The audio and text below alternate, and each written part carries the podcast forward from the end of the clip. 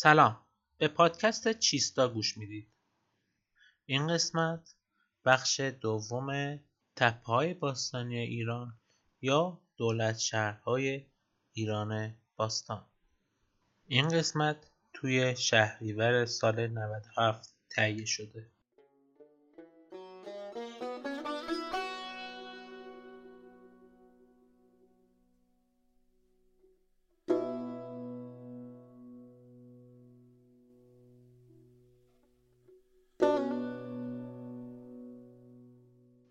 توی قسمت پیشین با هم سه تا تپه رو مرور کردیم. گودین تپه و تپه سیلک و تپه حسنلو امروز هم دوباره سه تا تپه رو با هم مرور می‌کنیم. فکر کنم قسمت بعد دیگه این بخش تپه ها تمام بشه. میریم سراغ تل ابلیس. در شهرستان بعدسیر استان کرمان قرار داره. اولش من به خاطر این نامگذاری عجیب غریبش علتش من بگم. میگن که یک شخص پلیدی بر روی تپه سکونت داشته به همین خاطر بهش میگن تل ابلیس یا تپه ابلیس. مساحت این تپه کمتر از یک هکتاره. قدمت سکونتش به هفت هزار سال پیش می‌رسه. تعداد لایه باستانشناسی در تل ابلیس هفت لایه است که در که در کاوش اونجا به موارد جالبی برخوردم. از قبیل تعداد زیادی ظروف سفالی انواع ساینده سنگساب و ابزارالات سنگی و پیکرک های سنگی که احتمالا بوتی چیزی بود و کوره های زوب فلز. آثار معماری قابل توجهی یافت شده مثل خونه هایی که با استفاده از خشت خام دستساز ساخته شده. و دارای بیش از یک اتاق هستند در زیر یکی از خانه ها مثل تپه که اگر یادتون باشه اینجا هم اسکلت مرد رو یافتن که داخل خانهش مدفون شده. اقامت در این شهر تا حدود سه یا چهار هزار سال پیش ادامه داشته. شغل اصلی ساکنین این شهر با توجه به یافته‌های باستانشناسی دامپروری و کشاورزی بوده. این شهر یا این محوطه باستانشناسی به این دلیل مهمه که تو این تپه می‌تونن متوجه بشن که از گذر مصر به مفرق چطور اتفاق افتاد.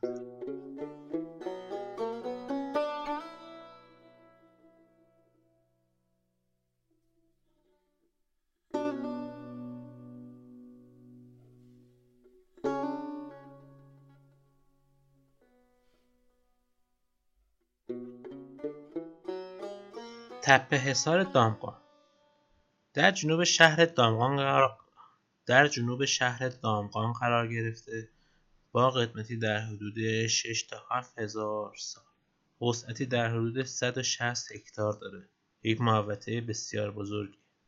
اولین کاوش در سال 1312 خورشیدی توسط اریخ اشمیت انجام گرفته. در دوران پهلوی اول خط آهن شرقی کشور را وسط تپه حصار می‌کشند متاسفانه در آن زمان اهمیتی برای این شهر باستانی قائل نمیشن. در های پیش از انقلاب متوجه شدند که سه دوره اصلی فرهنگی از اواخر دوره نوسنگی تا پایان عصر مفرق قابل مشاهده است. یعنی عصر نوسنگی مس و مفرق. اینو اگر قسمت اول گوش داده باشین سه تا دوره مختلف. متاسفانه در زمان پس از انقلاب هم اشتباه پهلوی اول رو تکرار می‌کنن و خط دوم رو هم در کنار همون خط اول می‌کشن و قسمتی از تپه رو تخریب می‌کنن که با توجه به عبور قطارها این آسیب مدام در حال تکراره. در کاوش های سال 73 گل نوشته میخی پیدا می‌کنن که متعلق به بابل و قدمتی در حدود 4000 سال داره. که این نشون میده که ارتباط با میان رودان و تپه حصار برقرار بوده. شوربختان این گل نوشته همچنان خوانده نشده. در سال 85 گورستانی از عصر آهن یعنی زمانی بین 2500 تا 3500 سال پیش در غرب تپه کشف می‌کنن که این نشون میده که به علاوه عصر مفرق عصر آهن هم در اونجا مسکونی بوده. خاک منطقه به خاطر خشکی و شور بودنش مکان مناسبی است به جهت حفظ و نگهداری آثار گذشته. به حدی که سالمترین اسکلت های باستانی ایران در این مکان یافت شده. منحصر به فتن اسکلتی که توی تپه حصار پیدا کردن متعلق به مادریه حدودا 20 ساله که بر اثر کوچک بودن لگنش سر زایمان فوت می‌کنه که اونو همراه با نوزادش دفن می‌کنن. و اینو می‌تونید توی موزه سمنان ببینید. کل خاک اون تیکه که این بند خدا توش دفن شده رو بردن گذاشتن توی موزه. حالا در قسمت های بعد من یک یه قسمت ویژه رو می‌ذارم بابت دفن مردگان چون خودش یه سری داستان و تحلیل داره.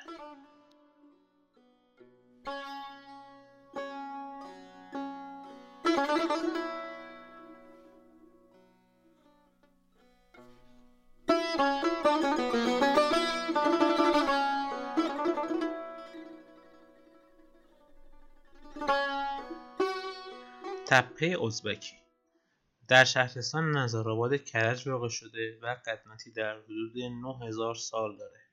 نخستین کاوش‌ها در این تپه سال 48 انجام شده.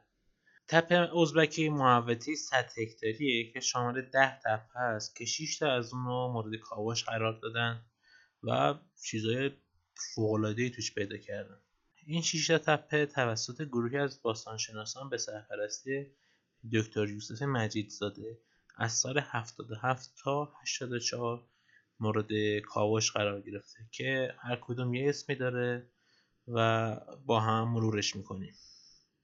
یان تپه قدیمی ترین خشتی که انسان ساخته با قدمتی در حدود 9000 سال رو در اونجا کشف می‌کنن 9000 سال پیش یعنی خیلی. در این تپه ساختمانی رو پیدا می‌کنن که با توجه به تزمینات اون احتمال میدن که کاربردی مذهبی داشته. جیران تپه. که استقرار در آنجا همزمان بوده با یان تپه که تا قرن پنجم خورشیدی برقرار بوده. البته سکونت در این تپه متناوب نبوده.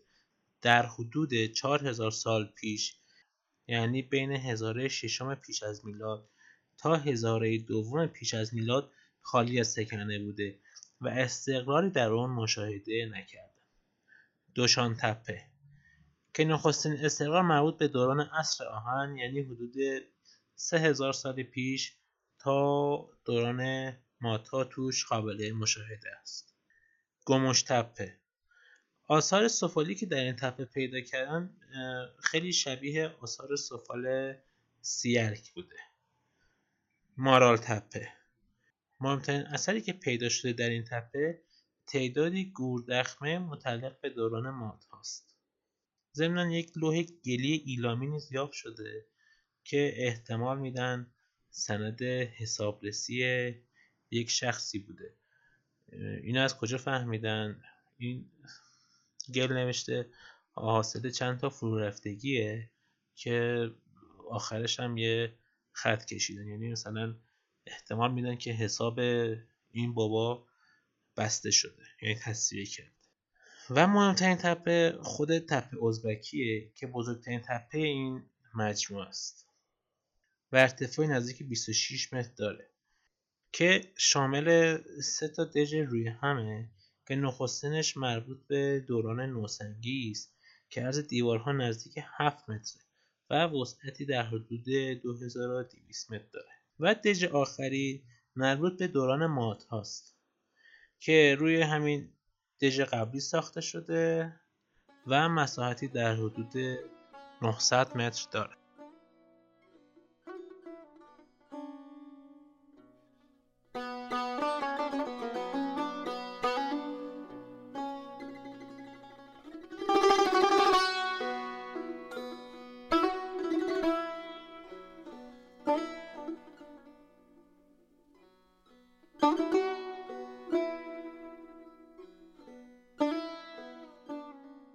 تپه چاقامیش که تو جنوب شرق دسفول بین دوتا رودخونه دز و کارون واقع شده.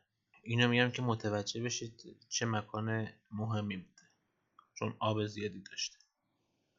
خدمتی در حدود 9000 سال داره که ابتدا به صورت یک روستای کوچیکی بوده و به مرور بزرگ شده و در حدود 5500 سال پیش تبدیل به شهر بزرگی میشه. آثاری پیش از ایلام تا هخامنشی در این سایت کشف شده. از قبیل ابزارالات سنگی و استخوانی بگیرید تا وسایل فلزی و آهنی. ولی تعداد آثار قابل توجهی یافت شده. مثل توپ سفالی و تعدادی مهر با ارزش که با هم مرورش می‌کنیم توپ سفالی چیه؟ تعدادی ژتون گلی رو میذاشن داخل این توپ سفالی. و به همراه بار ارسال می‌کردن به مقصد.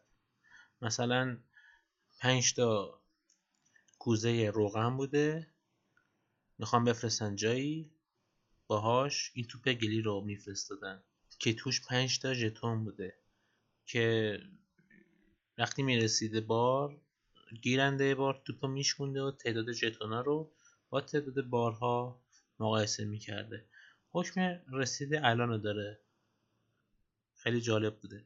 حالا عکسش رو می‌ذارم توی کانال به همراه مهرا. یا چند تا مهر پیدا کردن که یکیش شخص مهمی رو نشون میده که داخل قایق نشسته و دو عدد اسیر داره. به همراه خدمه و دام زنده که نشون میده سفر طولانی بوده که دام زنده به همراه داشتن. یا یک مهر دیگه که زنانی رو نشون میده که مشغول سه تا زن. که مشغول کار با دستگاهی هستن. احتمال میدن که دستگاه بافت پارچه بوده باشه. یا یک مهر بسیار جالب دیگه که چهار نوازنده که سازهای چنگ و تبل و یک ساز بادی رو می نوازند به همراه یک خواننده به همراه یک خواننده در برابر یک شخص و یک مستخدم که دو تا روایت از این مهر است یا نشونی از بزم یک شخص متمول رو میده. یا یک صحنه بازسازی اپراست. حالا معلوم نیست. میگن که مهر اون قایقه و این نوازنده ها قدیمی ترین سند این دوتا کاره. باستانشناسان احتمال میدن که نخستین بار خط در ایران در چقامیش به کار رفته. به همین علت بهش لقب شهری از سپید دم تاریخ داده. حالا میریم توی بحث حکومت ایلام. احتمالا یکم هم باز بیشتر به این تپه بپردازیم.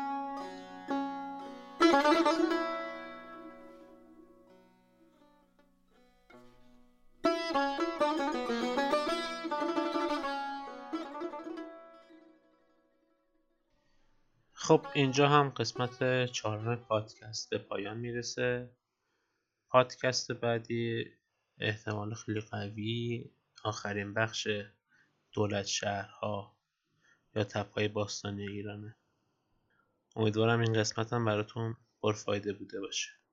از اینکه این پادکست رو پخش می‌کنید ممنونم. تا قسمت بعد خدایتان نگهدار.